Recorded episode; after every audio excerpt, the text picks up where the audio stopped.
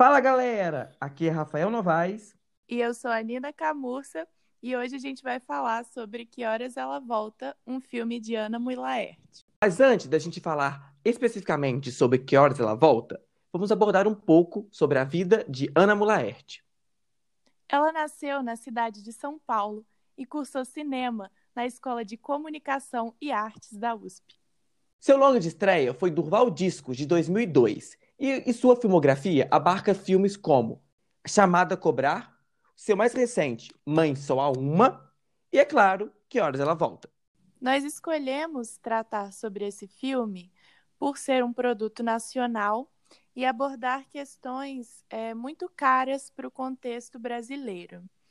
Além disso, a importância seminal de ser uma diretora mulher, produzindo em um contexto marcadamente machista e que levanta questões muito importantes para todo o cenário contemporâneo. Ela também abre caminho e abre espaço para novas produtoras mulheres dentro da indústria cinematográfica. Que Horas Lá Volta foi escrito e dirigido por Ana Molearte e lançado em 2015. E conta a história de Val, interpretada pela Regina Casé, uma pernambucana que se mudou para São Paulo para trabalhar em uma casa de família né, para conseguir melhores condições de vida. E deixa em, em Pernambuco a sua filha Jéssica. É nessa casa que Val conhece Fabinho, com quem ela desenvolve uma relação afetiva muito próxima. E essa relação bem íntima entre os dois meio que supre a falta né, da Val com a sua filha, que teve que deixar na sua cidade natal. Trama vai se desenrolar a partir do momento em que a Jéssica vem e balança todas as estruturas que estavam postas naquela família. A questão central de Que Horas Ela Volta é a relação de contrastes. Essa relação é estabelecida durante toda a trama entre o contexto da Val, como empregada doméstica, e a relação dos seus patrões. Essa relação fica muito nítida durante toda a narrativa. E a gente pode perceber isso em vários exemplos.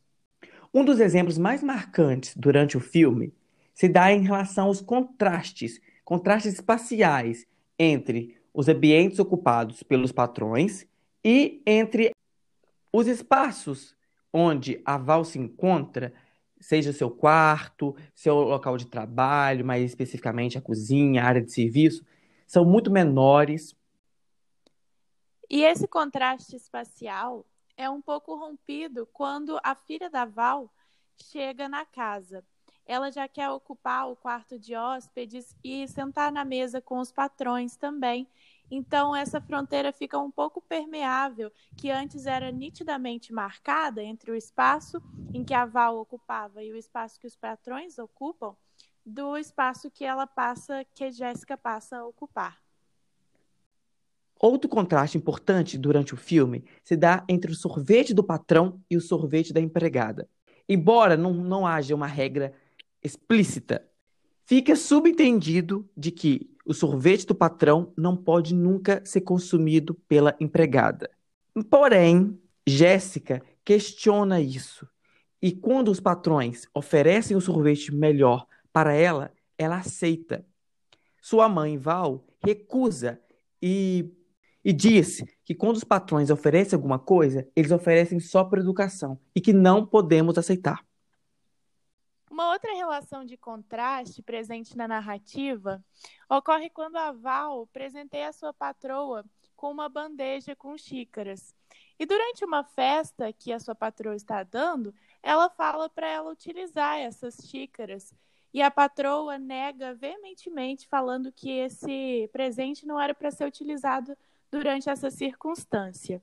O que acontece depois, que é muito interessante, é que a Val rouba essa bandeja que ela tinha dado de presente e leva para sua casa quando ela pede demissão. Outro ambiente de extremo contraste dá na piscina da família. Embora Val já trabalhasse na casa por mais de 13 anos, ela nunca entrou na piscina.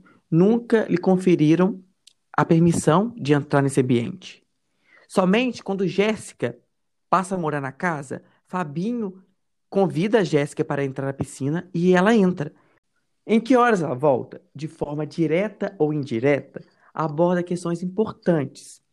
como consolidação de direitos trabalhistas para as empregadas domésticas, questões de desigualdade social e também sobre políticas públicas como cotas sociais e raciais nas universidades públicas.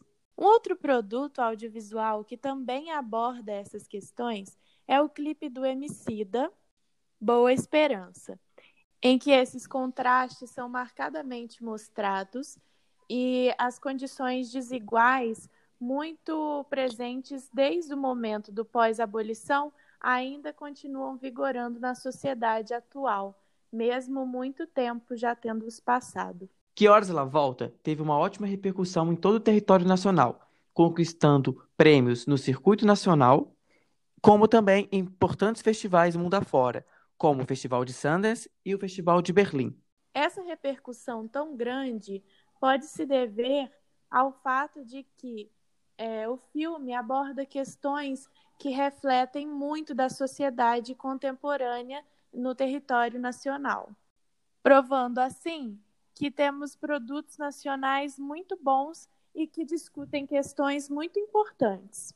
Então é isso, galera. Muito obrigado pela atenção.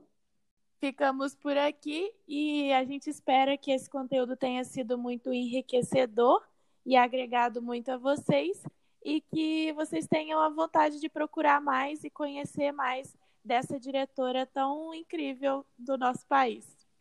Isso mesmo, prestigiem o cinema nacional. Até mais. Tchau, tchau. Tchau, tchau, gente.